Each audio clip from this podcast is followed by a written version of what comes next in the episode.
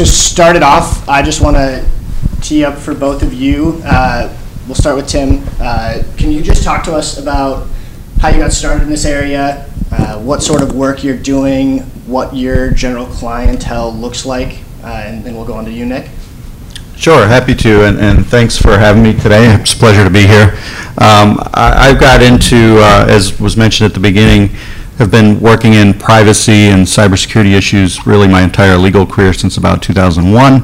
Was kind of early into the field, which has now sort of blossomed into its own uh, practice area. It really wasn't as much so when I first started practicing.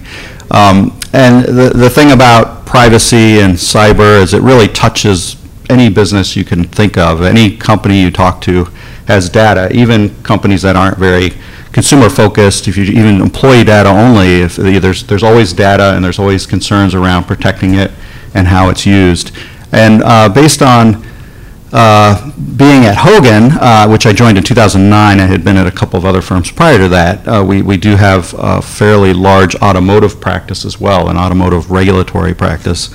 And um, sort of connecting with the people in that practice, when I joined, I started working with uh, automotive companies on some of these issues. And I would say it really took off around 2013 when the auto industry was getting um, uh, a lot of legislative proposals were being introduced in states and at the federal level, which were focused on privacy in the vehicle and the um, auto industry thought they needed to get a little bit out ahead of some of these issues. Um, so they developed a set of self-regulatory principles that um, I was involved in advising the auto industry on the creation of. And so those were actually passed in 2014 through um, uh, all, basically every OEM, every automotive company who produces cars for the U.S. market signed on to these principles um, in 2014. Um, uh, with the exception of Tesla. Um, But other than that, um, these are self-regulatory principles that, that these companies, uh, you know, commit to abide by, and I can talk about those a little bit more as we go forward. Um, But that's sort of how I've kind of got into that space, and then I have been advising companies in this area from that time uh, forward. Um, And obviously, the issues aren't going away. There's so much data being collected. Even in today's world, before we even talk about fully autonomous vehicles, um, just there's a lot of connectivity in vehicles, a lot of data being collected, and so these issues resonate with the public. Uh, I think I've heard, um, a colleague sent me a note this morning as I got here. I noticed that they said there had been a uh, episode on, or a show on uh, CBS this morning today that talked about connected vehicles and, and privacy issues. Thank you guys for the uh, opportunity to be here as well. Um, this is a great event, and we're really excited about getting to participate. Um, so, for for me, I guess um, just to give you a quick sort of background on on my experience, I've been with Uber for a little over four years now. Um, and have been pretty focused on the sort of the government relations, public affairs side of uh, I guess you could say, disruptive technology coming in and sort of uh, changing existing uh, industries and, and reshaping, I, I, really, in how we think about it as a company, anyways, reshaping how people um, are able to get around.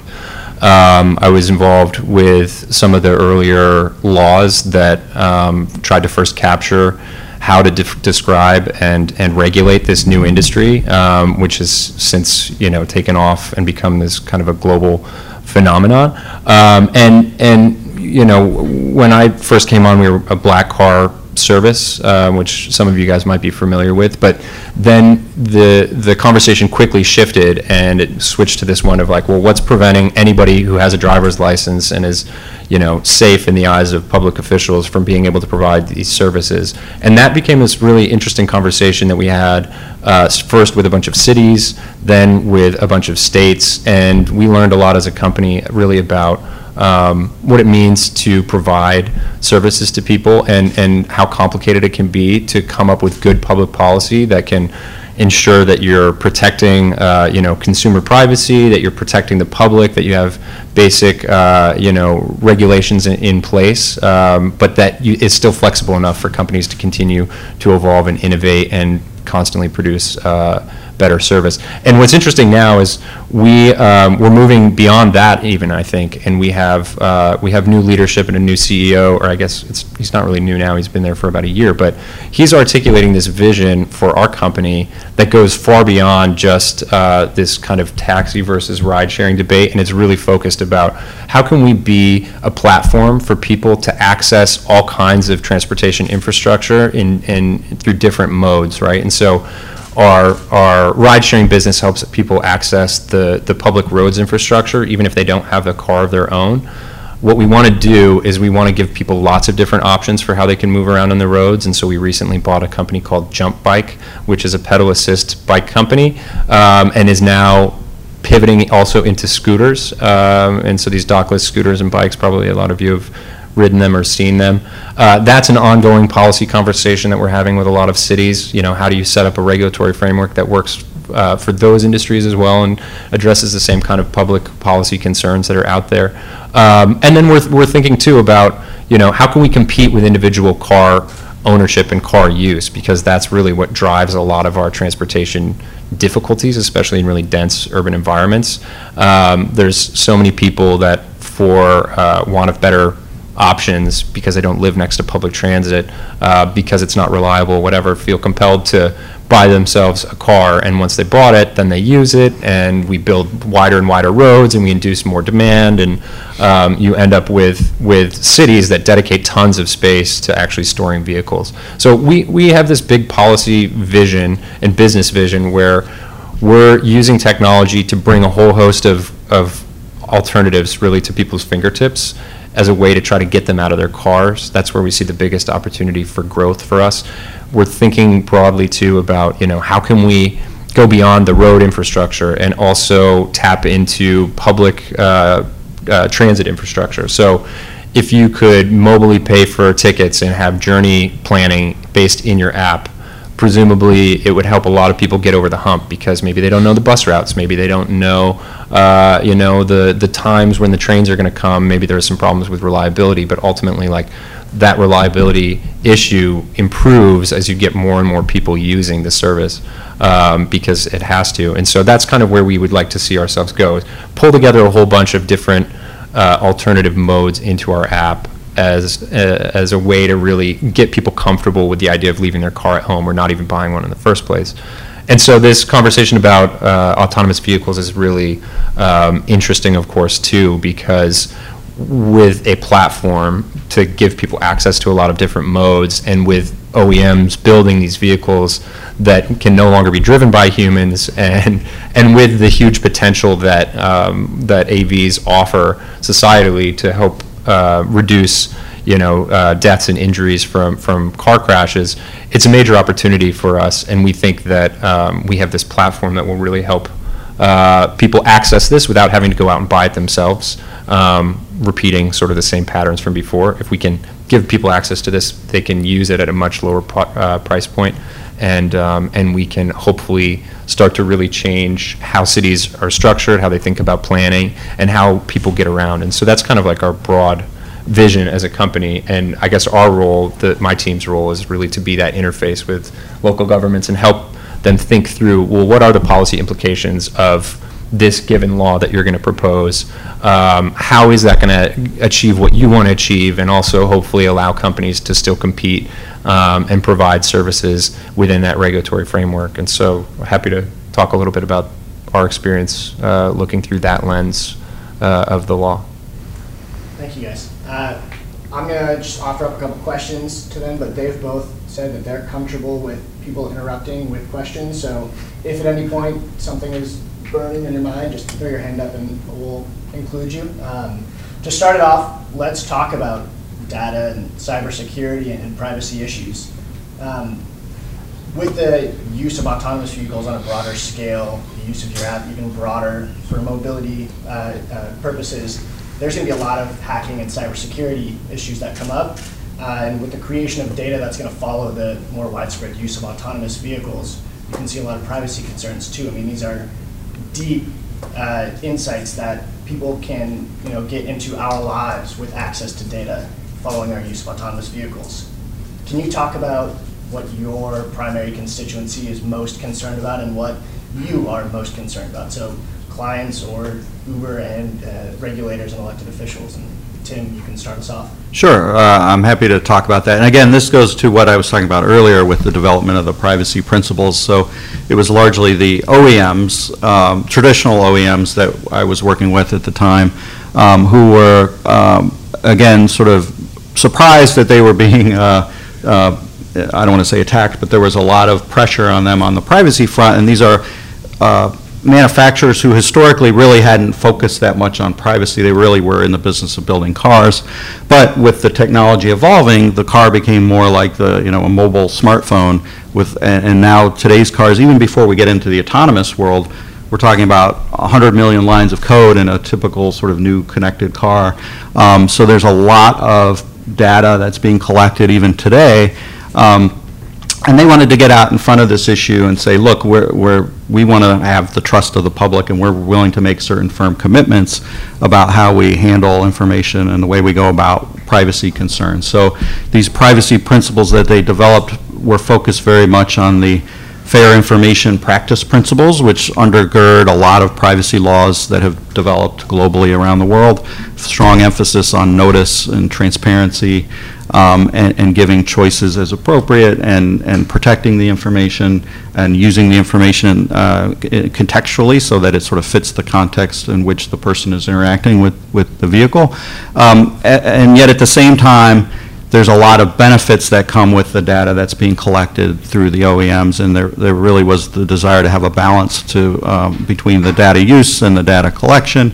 And so uh, what they recognized was that there are basically three categories of information that raise the most privacy concerns among uh, drivers and users, and that is the driver behavior information. So you know, if you're a frequent speeder or you, you hard brake and that's something your insurance company would want to know about because they could then use that to raise your rates, um, the, the automobile companies made a firm commitment to treat that as sensitive information from their perspective. The same with geolocation information. Obviously, the specific places that you drive your vehicle on the weekend, you know, late at night might be something you wouldn't want certain people to know about. So that certainly raises some privacy concerns.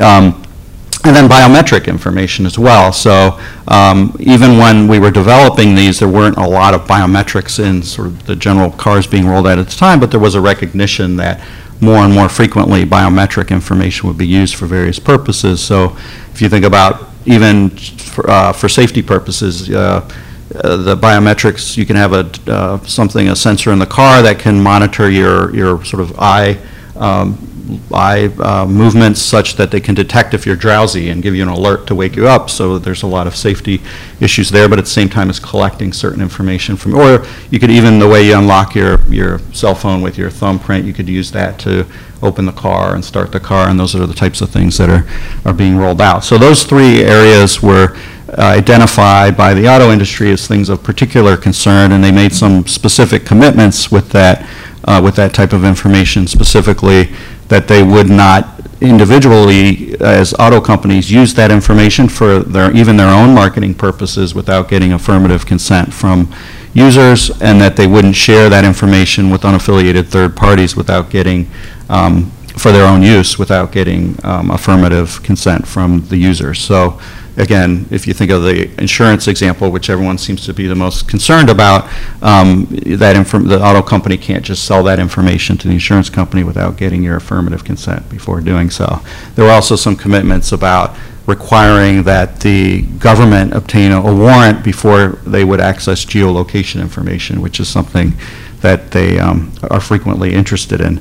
So those those were the sort of the core commitments. Um, they they also we're very much cognizant of, and I think what, what everyone needs, I think, recognize when thinking about the privacy concerns is that there are a lot of benefits that come with connected vehicles.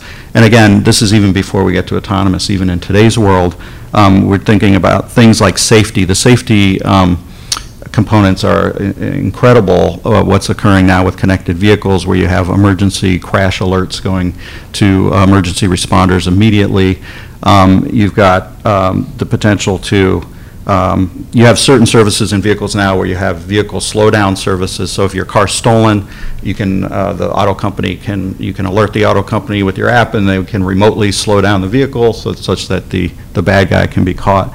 Um, There's all kinds of efficiency being built into the vehicles with vehicle diagnostics at much more um, advanced, you know, it's not just the traditional oil light that you used to have, but now there's a lot of very uh, specific um, information that can be conveyed to both you or to your auto mechanic about what sort of issues are going on with your car. Um, And then the driver assist technologies, which are, um, I I don't know if we we need to go into the great, there's different levels of autonomous vehicles. So even before you get to fully autonomous, there's semi-autonomous, and there's these different levels. Um, And some of the things that are rolling out now, uh, being brought out by Mercedes and others, are these driver assist issues where you, sort of lane, um, keeps you in the right lane and and does various things. Um, All of those things use data, and and um, it's important to track information based on that. And then you have all kinds of communications offerings now with Wi-Fi hotspots in the vehicles, um, not just through your phone, but through the vehicle itself. You've got um, automakers who are rolling out um, sort of their own app shops right there in the head unit of the vehicle. So all of these things are tremendous benefits for consumers, and and I think that needs to be something that people are cognizant of when they're calling for new regulation or new laws about the, the privacy of, of people's information um, in the vehicles. Um, As we move forward, you know, you're going to have vehicle-to-vehicle communications, vehicle-to-infrastructure communications, so that everyone, again, these a lot, these help with safety issues and reduce crashes, and they also um, help with fuel efficiency and uh, sort of the efficiency of the, the network overall in terms of how vehicles traverse through the, um, through the uh, uh, highways and, and- and, and streets. So all of these things, I think, need to be balanced and are important considerations overall. Yeah, I I'll- can jump into, just, um, you know, the AV piece is really, it's interesting, right? Um, And, and when we think about cybersecurity, obviously, we're a tech company, so um, we have a lot of experience about, uh, thinking about the, the software piece and thinking about, you know, how do we protect against these kinds of things. We, we actually just re- recently released a safety report where we outline um, a lot of the, uh, the ways we're thinking about cybersecurity, um, where we're, we're, they're largely informed by the NHTSA um, recommendations, but also groups like SAE and ISO and, um, and Auto ISAC and, uh, and others. But, um, but I think what's, what what's really, in- and, and and so it, it deals with a whole host of things, right? From, from hardware to uh, security, infrastructure, and, and all sorts of things. But even if you take a step back to think about what, um, what a lot of governments are, are thinking about when it comes to, to data, there's an interesting question that's going on right now, I think, where, in our experience, um, AVs aside, there's a ton of information uh, that's out there about people's movements, you know, whether it's through ride sharing or dockless bikes and scooters. And there's a whole conversation going on right now across all these different cities and all these different jurisdictions where governments realize that there's a lot of really valuable information there that could be very useful for them for planning purposes.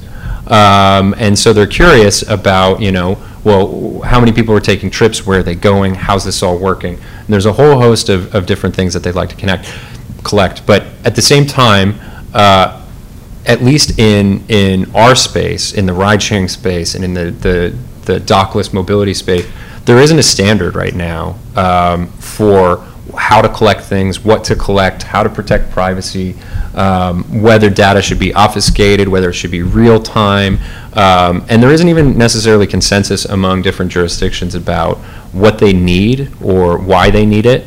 Um, and so, as a private company, it becomes very challenging. We operate in over 600 uh, different cities. If every single city has a different uh, request for us, like that basically shifts our business from being able to help people get access to transportation to becoming a data provider. Um, and, and that's not really what we're set up to do. And so, there's this really interesting conversation that's going on across a ton of different places where where folks are trying to figure out, okay, well, what do we need? What is the level of, of privacy uh, build-ins that we need to have to try to protect people's uh, PII? Because, you know, it's very easy to de-anonymize um, people's uh, individual trip records, and then figure out, you know, where that they, where where they've been traveling to, where they worship, all kinds of things that can potentially be really sensitive.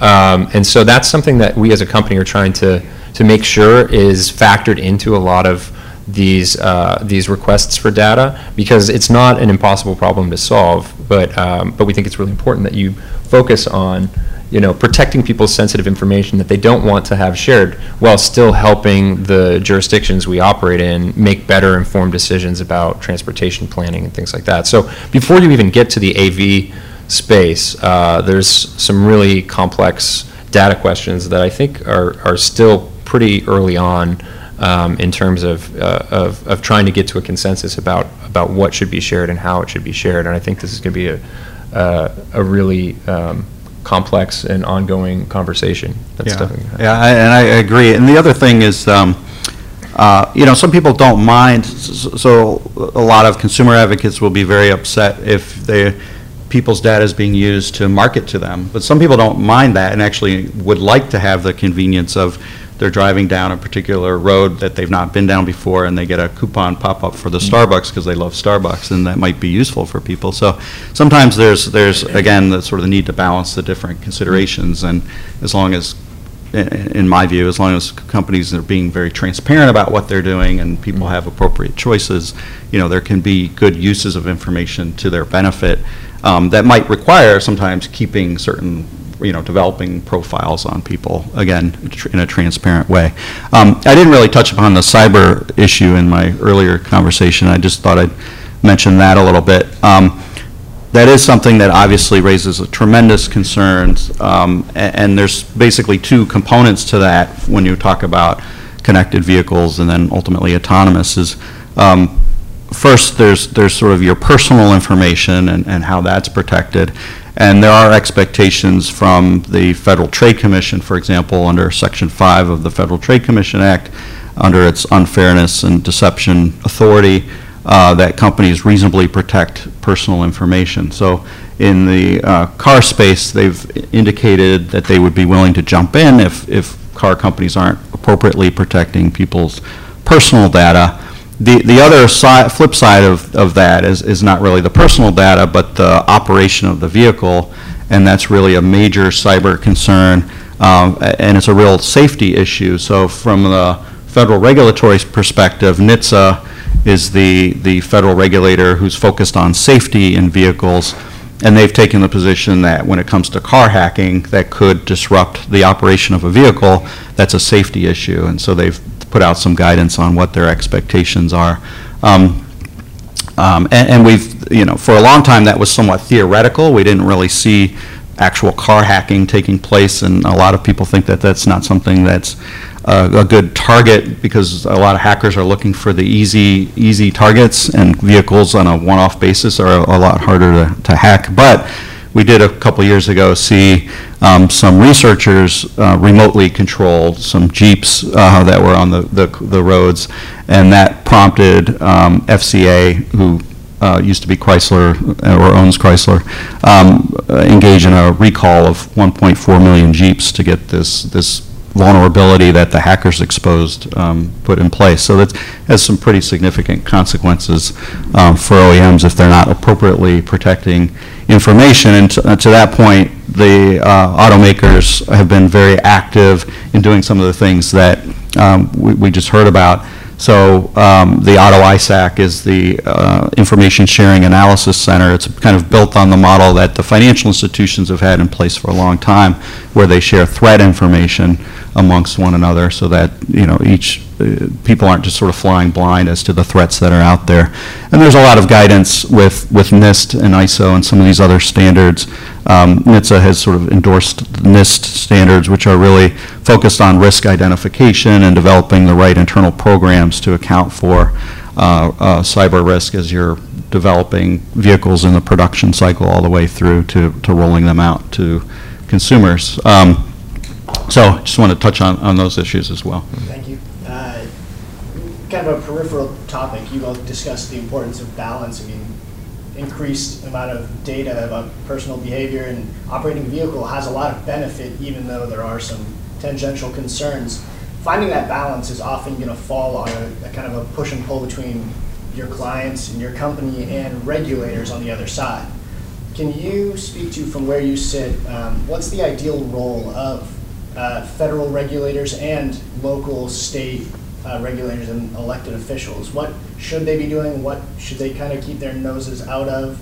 Uh, and also, what does the dialogue look like between both of you and those regulatory bodies? Uh, and Nick, you can kick us off. Sure. So um, I guess I would say, to answer this question, in our experience, um, we approach public policy from a lens of how can we provide a service that's valuable to customers, but also make sure that we're, we're ensuring that, you know, public safety concerns uh, are addressed in whatever the regulatory scheme is. And so, to use a really basic example, I mean, when we, one of the places where I've worked was in Boston, and the setup there was under the, the traditional, there's something like 360 different municipalities in Massachusetts, and each one tended to have its own regulatory framework for taxis. And you would try to request a taxi in Boston to go across the river to Cambridge, and they would ask you where you're going, not let you in the car, say, where are you going? You say, I just want to go across the river, and then they drive away, because they can't pick up on the other side of the river. And so, obviously, when you're designing a public policy uh, to, to basically regulate something, like, that's a bad outcome. And, and if you're starting from scratch, you don't want those kinds of things to be the outcomes, because people obviously travel across those borders multiple times a day sometimes. Um, And so our orientation has always been, we're going to have a conversation with you, you're the regulator, what are you trying to accomplish here with this given proposal? And how can we work within that objective that you have to help you satisfy that goal, while still not compromising kind of the experience for the customer or a company's ability to provide a service at the end of the day. Um, And, and so our approach is that, yes, there are very legitimate public policy concerns that need to be addressed, and that's the point of regulations. Um, But let's not, let's not be dogmatic about how we arrive at that, that proper solution. Let's make sure that, at the end of the day, this is, dis- this is describing uh, an industry that it's actually workable and, and ha- is sustainable over the long term. So that's kind of like our, our, our first, you know, our first line principles, I think, when it comes to engaging. I don't know if you want to. Sure. Yeah, what, I mean, when I worked with the um, auto industry on developing the privacy principles, we didn't just do those in a vacuum. There was, there was a lot of engagement with a lot of different stakeholders, including, uh, we vetted these with the Federal Trade Commission, with NHTSA, um, with uh, a a whole wide array of consumer advocates, including the ACLU, the Center for Democracy and Technology, and- and various other um, entities, including um, visiting a number of uh, offices on the Hill, just to sort of vet them. And, and some of these entities aren't necessarily weighing in to say, yes, we, you know, officially endorse these, but they definitely appreciate sort of the interaction and, and the understanding the issues that are being dealt with and addressed. Um, And I think that's a very useful, constructive approach. And uh, we still see uh, you know, the- it's an issue that uh, the FTC had a workshop on connected vehicles recently, I think last year, a- and they're very much engaged with these different issues. They want to get, hear from different stakeholders, which I think is an appropriate approach. There is, I think with autonomous in particular, there's definitely, um, as we move into that world, concern about having, you know, 50 different states develop 50 different sort of approaches to how they're going to regulate these issues. And there have been a couple federal bills that have made some progress. Um, The AV START Act and the, the safety, uh, what is it, the um, Self-Drive Act, I think. Um, a- And some of those went pretty far, and I think the one we thought was going to actually pass, and it passed one of the houses and then sort of stalled. Um, But some of those are, were designed to streamline the regulatory process from a national policy perspective, which I think is important when we're talking about these technologies. Again, um, you know, I obviously think states have an important role in, in, in regulation and, and law, but you also, when you're sort of rolling out new technology, you can, you can get into trouble if you have different entities sort of jumping in um, with, with different approaches. Just have a question. Obviously, we've seen electorally speaking in this country, a lot of uh, back and forth between which party is controlling branch of Congress, the White House, et cetera, on a thesis of there's economic distress in this country, people are displeased with how that's going. As autonomous vehicles kind of displace low-skill uh, laborers, you know, specifically people who are truck drivers, and then also maybe longer-term people who are currently supplementing their income being an Uber or Lyft driver, do you guys foresee a role in public policy ensuring that those people are not left behind by a more autonomous economy that prevents them from kind of easily transitioning into a new uh, job? Do you want me to take Uh, Yeah, this yeah, why don't you take that one? Uh, less my area. So, so, well, a couple, th- there's a couple things there. I think it's a a really important conversation, and, um, and it's one that our company is, is definitely leaning into. Um, The, the trucking example is kind of an interesting one, because there's actually um, like a a demographic cliff that that industry is approaching, where you can't, they can't recruit enough drivers.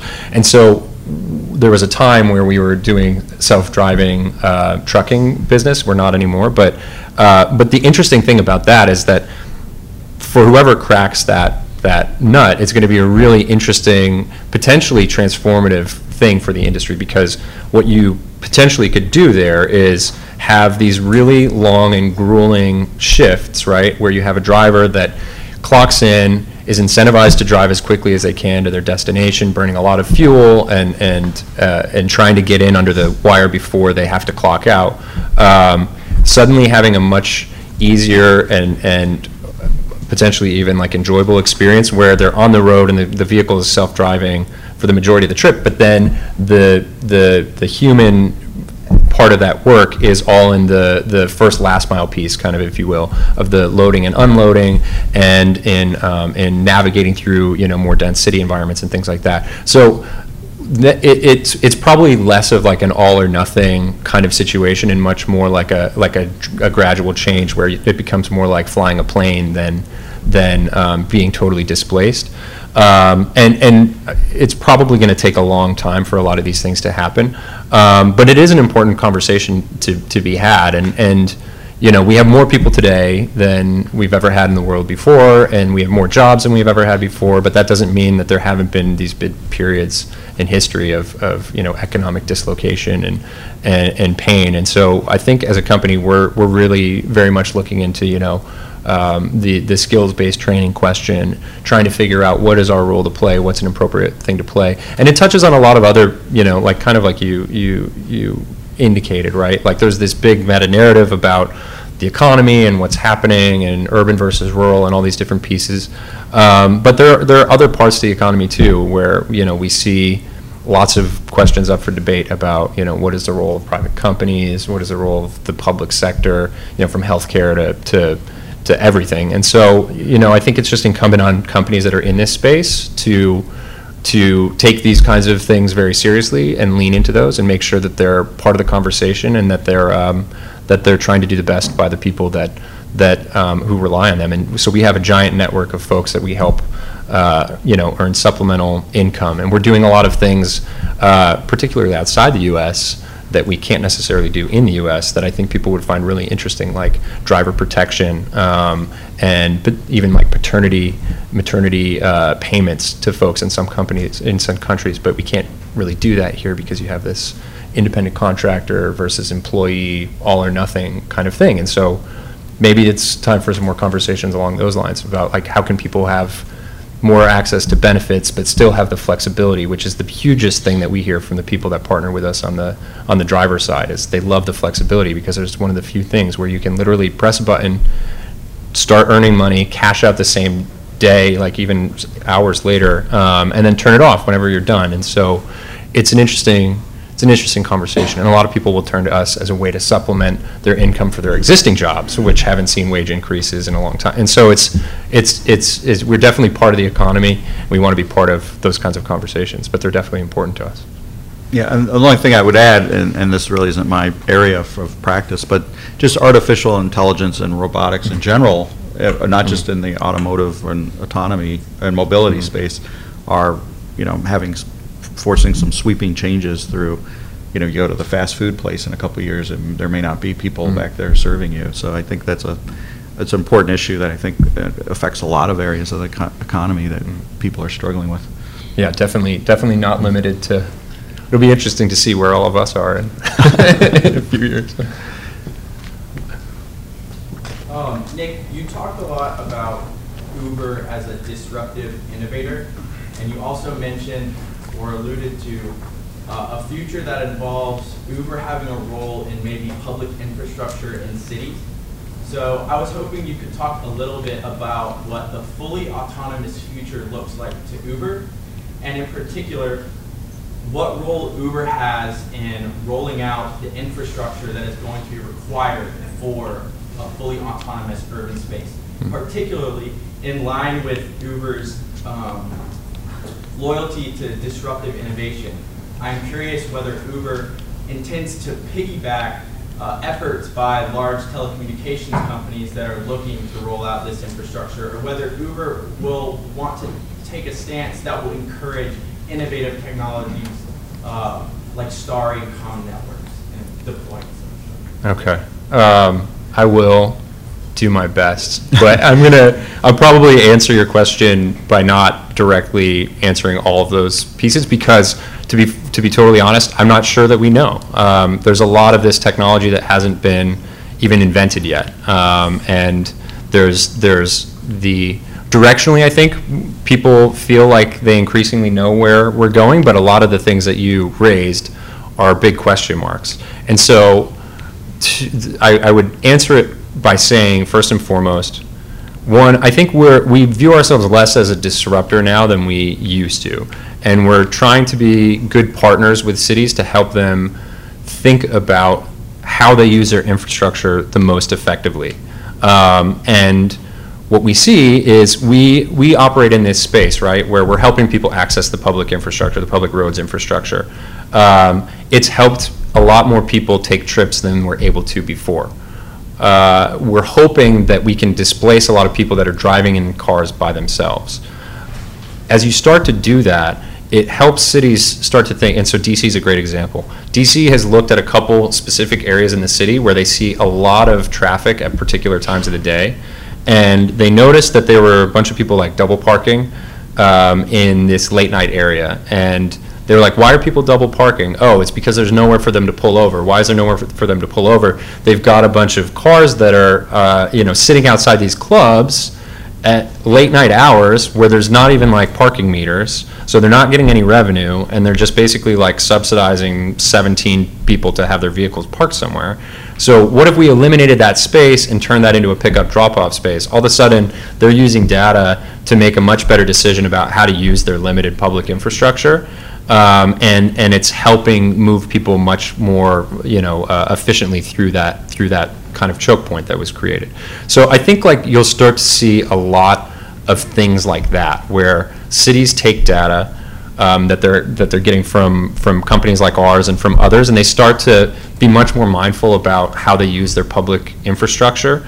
And um, you know, there's just some basic like you know, a, a car is never going to be able to move as many people as a bus versus like a, a train or things like that. And so I think I think it's really going to be it's going to be highly dependent on your geography, uh, the way the, the land use is all determined, um, what existing infrastructure exists to get people from A to B, and, and what's going to be the most efficient way to do that in a way that people will actually choose it, as opposed to being like, you know, kind of forced to use something or left without other better alternatives. So I don't think that there's like, I, I think it's a great question, but I don't think that it's necessarily t- totally clear to us at this point. Just to follow up. Yeah. um, Given the variations in place that you were just describing, then it sounds like Uber might be um, supportive of less of a centralized approach to seeing fully autonomous vehicles rolled out because of these unique characteristics of each community. Is that something that you think? So historically, the way we tried to design our technology was to be able to operate anywhere, right? And, and just be able to function regardless of whether there was specific road infrastructure built out that had, you know, connectivity incorporated into it and things like that. And so basically, the the the way we would talk about it at that point was like if you if you maintain basic good roads with you know striping and uh, lack of potholes and things like that, like technology should be able to drive on it. I think it'll be interesting because the the model that we're pursuing, we're pursuing two different models. One, where we work with uh, OEMs and then we apply, you know, our own self-driving stack basically onto that vehicle and then deploy it on our platform. And then the other model is where we take OEM-created, uh, you know, AV vehicles and we put them onto our platform. I don't know that it's, I, I think it'll be interesting to see how that technology starts to evolve um, and, and what kinds of environments the vehicles are better suited for. Um, and then I think that would probably inform our approach to cities and to states and to the federal government for like the infrastructure needs that, that people will have. Hopefully that answers your question. Yeah, I'll just add one thing about the, uh, there, there could be some un- unforeseen circumstances that affect the rollout of some of these technologies. And this is not something I know of firsthand, but I heard this at another similar conference from a fellow panelist who was stating or suggesting that when it comes to the, the self-automated uh, trucks and the platooning idea where you're going to have a whole huge platoon of trucks, uh, self-driving trucks sort of lined up going down the highway and they're very close together and that creates massive efficiencies from fuel economy, et cetera, that the, um, that he doesn't think that the highways were actually built to support that level of, that amount of trucks driving through the highway at that close together speed. So typically, now you have trucks going over the, the- and there's some spacing, and the asphalt and concrete can sort of deal with that, and he thinks that might actually tear up the, the, the roads and not, the roads won't support that type of activity. I don't know whether that's true or not, but it just sort of points to the fact that there could be all kinds of unforeseen issues that haven't been thought through. To follow up on Carter's point, uh, there's so much conversation about the future of our cities. I mean, there's a professor here at the University of Virginia that wrote a book commenting on how our cities were built um, around the idea of personal ownership of vehicles. And, you know, concerns about curb space, you know, mirror that exactly. There's also people who say autonomous vehicles are not going to amend that issue and allow us to build parks. It's going to increase the issue because you're going to have personal ownership of these autonomous vehicles for the sake of convenience. And at the very least, a drastically increased use of vehicles because you can just call it on your phone. The barrier to entry is so much lower. Um, I want to follow up with you specifically, Tim, about connected vehicles. There's this idea of connected vehicle to vehicle technology, but also vehicle to infrastructure technology. So, under the broad umbrella of what the future of our cities looks like, um, from where you're sitting and the clients you're working with and the technology you're dealing with, what does our future city look like, and what hurdles do we have to kind of conquer to get there? Yeah, that's a great question. I'm not sure I really know the answer to that, um, and Nick might even have better perspective on that. But um, uh, I mean, I've heard a lot of different things, and and um, you know, where you where you mentioned that you would have personal ownership, and I think some of you maybe the trend will be where there's less and less personal ownership, um, and vehicle use is so inefficient where I've you know I've 95% of the time a vehicle's just sitting parked um, because you're either just driving at one place and going to work for eight hours and you go home and you're there for 12 hours.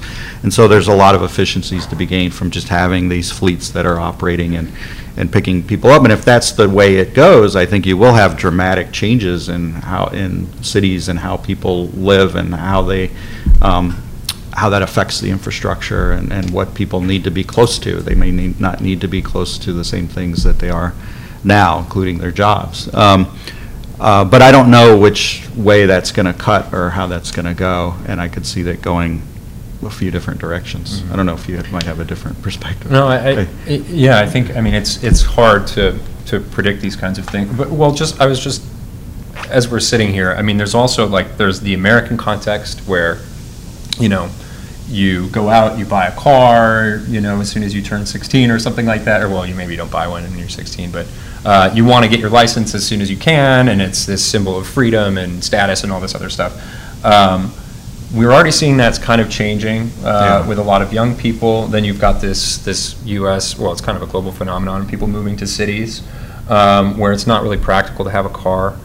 Um, and so I think that the, the personal car ownership thing might come from a little bit of like an American perspective um, on on cars.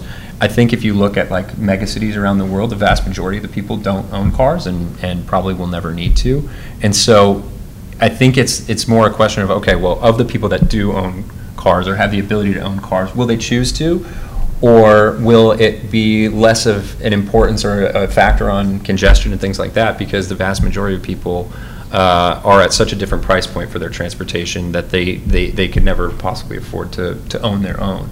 And so I, I think that that's going to be part of the, the conversation too, and it'll probably be a little bit situational and, and culturally specific, and, and um, it'll be interesting to see how it all shakes out. I don't know if that's. Yeah, I mean, much I would, value. I would think that the fleet model where you have the circulating, that's what you always hear about, where you Mhm. just have self-driving cars sort of s- s- in sort of coming from a central location and sort of circulate, circulating, and then people just calling a car when they need it, and it's Mhm. there in a couple minutes being the predominant uh, approach, but I don't think you're going to, you know, anytime soon, if you're talking about sort of average person in South Dakota, probably doesn't want to give up their F-150, you know, pickup truck or whatever, so.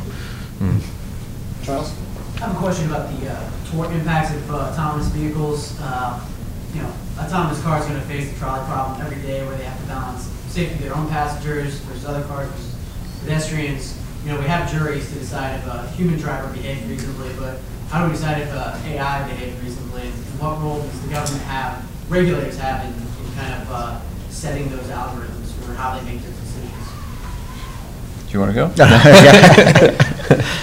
Um, Yeah, I, I- you know, liability is going to be a big issue, and um, I, I've, have, we, we do have, and I mentioned, we have a large automotive group, and we have people in my firm who are working on some of these issues with liability and how that's going to shape out in the future um, with product liability for these types of technologies. Um, I don't, it's not my area of expertise, so I don't really have a, a good informed view on that, but um, I think those are going to be clearly very challenging issues. And you, you already hear the stories about, you know, if you, uh, if if a, if a car has to make a choice and they, they're either going to have to hit one person or another and say it's two motorcyclists and one is wearing a helmet and one's not, which one should they hit? Because, you know, if you hit the one with the helmet, maybe they're more likely to, to live. Um, But if you, um, but maybe you should hit the one with, without the helmet because he was sort of made that choice to not wear a helmet, uh, you know, I don't know.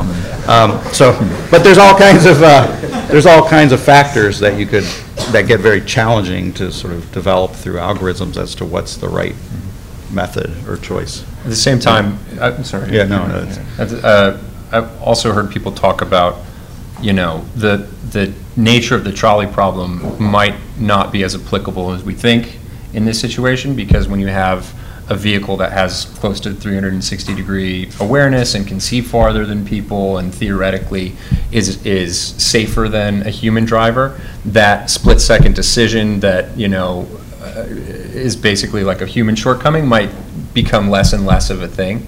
Um, And so, you know, I think there's people that would say that there's an emerging consensus that we might not even need to have serious changes to tort law, but again, it's not my area of expertise either. And, Yeah, uh, I mean, I think there are some tough policy decisions and thinking about how tort law should evolve in, in light of this types of technology. Um, It's just going to be, uh, I don't know, I don't know where it's going to, going to shake out, but I think it does, you- it is important to take into account, I mean, most people, most experts think that autonomous vehicles in the, in the long run are going to dramatically decrease crashes and, and fat- fatal crashes. But that's not going to necessarily, you know, um, be of comfort to the, the- even if you reduce it to one person and that one person dies because of uh, something that goes wrong with an autonomous vehicle, that's obviously a big issue for that one person. I'm not sure how the law will evolve, but it is important to, you know, if you're talking about reducing fatalities, you know, 90-plus percent from today, that's a, you know, th- then there should be some policy incentive to embrace the technology. If, if in the, the net-net, it's going to be a positive. And there, the, the thing that's definitely certain is that there'll be a lot of stakeholders talking about these issues. Uh, Yeah. We'll take one more question before we take our last audience question, though. I, I want you guys to take a, a quick second and give a sales pitch for working as an attorney um, for clients dealing with this innovative technology or as a, a legal adjacent business partner. Uh, you guys are on like the, the front end for, you know, really just societal, you know, changing technology, but in a legal and legal adjacent capacity. What's it like working there, and why would you recommend to students uh, working in that role? Oh, I think it's, it's actually extremely exciting, and I would, I would strongly recommend, or, I mean, you have to, there's all kinds of things you could be getting into, but, you know, being, um, uh, tech- technological developments are going to have a major impact on, on the way the law evolves as well. And um, sort of being, eh, working, having the pleasure and the honor, I guess, to, to work in that space to some extent is, is um, exciting, and um, I would always be, but, I mean, I'm thinking outside of autonomous, there's, I'm sure there's many, many different examples of where you can sort of fit into that kind of niche where you're dealing with technology moving forward and how that fits with the policy and, and the law.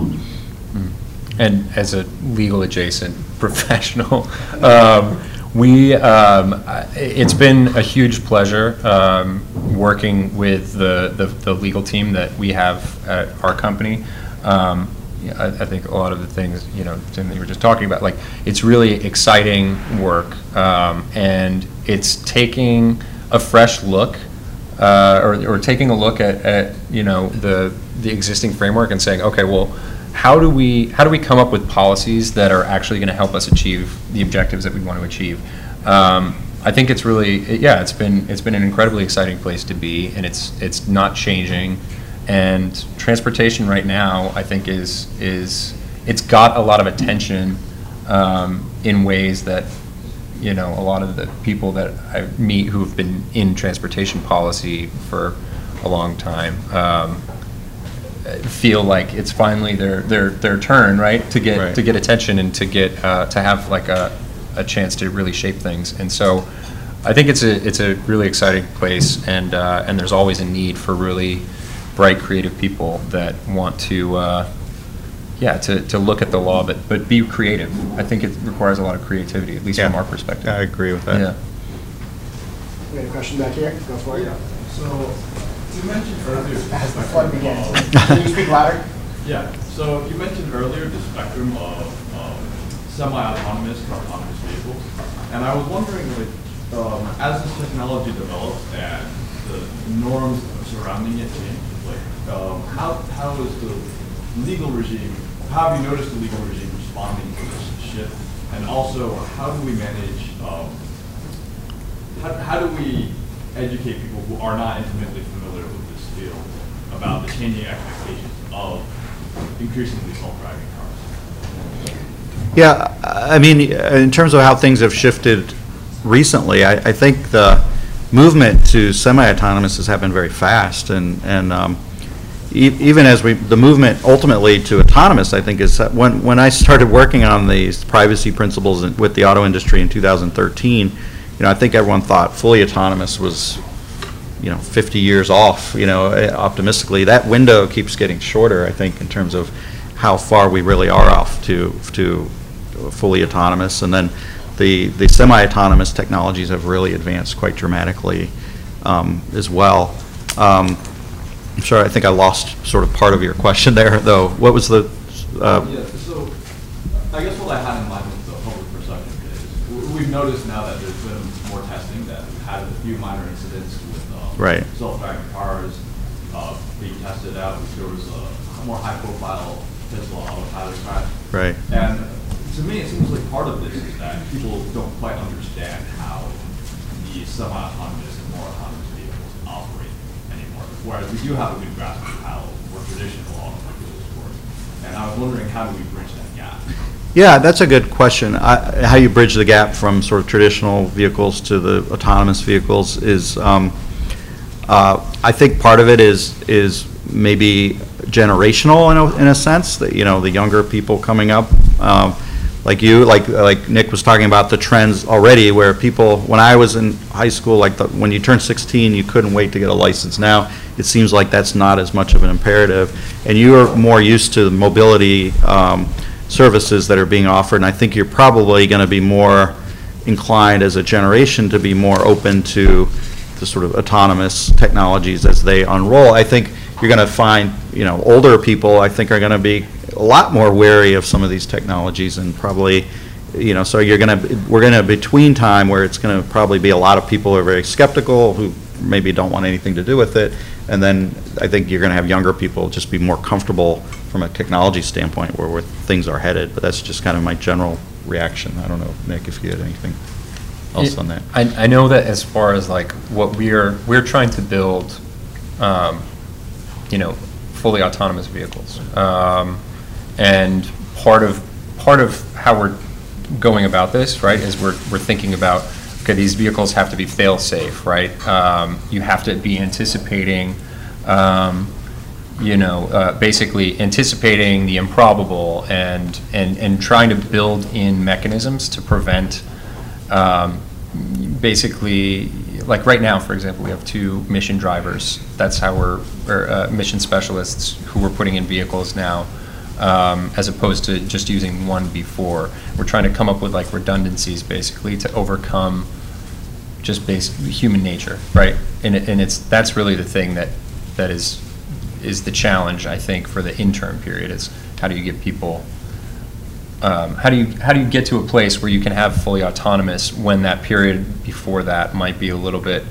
more difficult for, for the public to grasp, and they might even overestimate the technology's abilities. And, and so I think it's incumbent on companies that are building these things to make sure that they're thinking about human behavior and, um, and, and really designing for the worst to try to prevent those outcomes from actually happening. Well, that about wraps up the time we have. Thank you both so much for coming.